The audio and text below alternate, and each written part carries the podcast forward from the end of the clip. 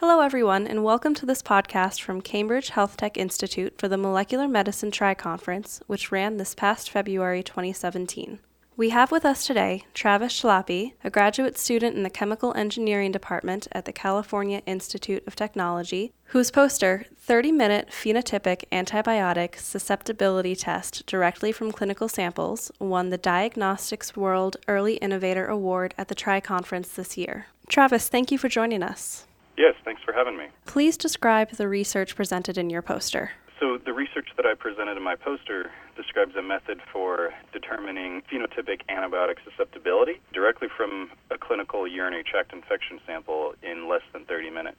So, this is a really big breakthrough because traditionally you need to culture the bacteria with and without antibiotics overnight and then check it the next morning to see if the bacteria grew or did not grow. And that way, that, that's how they traditionally determine susceptibility the research I presented, we can do the whole assay in less than 30 minutes with a very short 15 minute culture step because we rely on the precision of digital nucleic acid quantification. Because it's so precise and accurate, we only need to culture for 15 minutes and we can measure the DNA replication that occurs over that 15 minute time scale and measure if the bacterial DNA replicated or did not replicate, that way determining its susceptibility or resistance.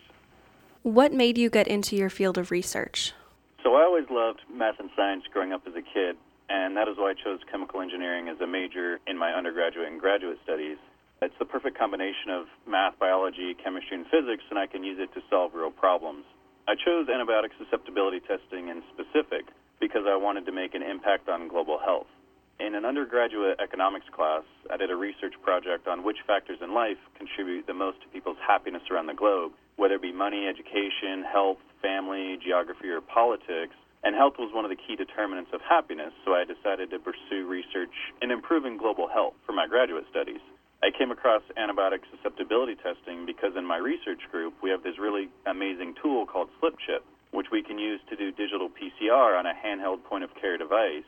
And digital PCR has enabled us to make these advances in antibiotic susceptibility testing, shortening the culture step from overnight to only 15 minutes. So that is how I got into global health research as a whole, and then antibiotic susceptibility testing with our digital PCR method. What were some of your favorite talks at the Tri Conference? One of my favorite talks was probably the one by Pira Hemarajata from UCLA. He gave a talk about antibiotic susceptibility testing for gonorrhea. So gonorrhea is at the top of the CDC urgent threat pathogen list because there are some multi-drug resistant strains of gonorrhea cropping up. We're really out of drugs for gonorrhea, and we need to go back to the older drugs that we used to use, such as ciprofloxacin. Pierre showed some research he had done that a genotypic test could be used to predict ciprofloxacin resistance or susceptibility over 95% of the time, just based off the presence or absence of a gene called gyrA he helped me realize that if they can do that in a big clinical lab and all they need is a genetic sequence to predict resistance or susceptibility to ciprofloxacin, then maybe in my lab where we specialize in point of care devices, we could use a similar method as to what Pira is using but on a handheld device. I also learned a lot from Jennifer Dien Bard's talk. She's the director of clinical microbiology at Children's Hospital Los Angeles. And she gave an overview, kind of a comparison and contrast of different rapid antibiotic susceptibility methods she talked about a few new companies that are starting up, such as BacterioScan or Accelerate Diagnostics or LifeScale. And not all of them have FDA clearance yet, but she talked about the pros and cons of each method, and it was really good to see her talk and understand the competition in the landscape of who's doing antibiotic susceptibility testing and how fast they're doing it, what samples they're doing it from. So it was very informative. And what attracted you to the Tri Conference this year? So I was looking at different conferences to attend to present this work that we had done on 30 minute phenotypic antibiotic susceptibility testing, and I saw at the Tri conference the agenda and a lot of speakers, talks, and companies related to diagnostics in general, but also specifically antibiotic susceptibility testing from blood cultures, from UTIs.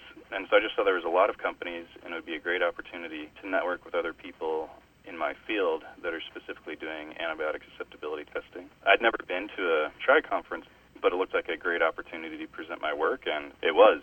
I met a lot of great people that I've kept in touch with over the past month, and uh, a lot of people in the same field, and it was great to network with other people. So I'm glad I went. Thank you for your time and your insights today, Travis. Sure, no problem. That was Travis Schlappi from the California Institute of Technology. He was the Diagnostics World Early Innovator Award winner at the Molecular Medicine Tri Conference, which took place this past February 2017. I'm Caitlin Waters. Thank you for listening.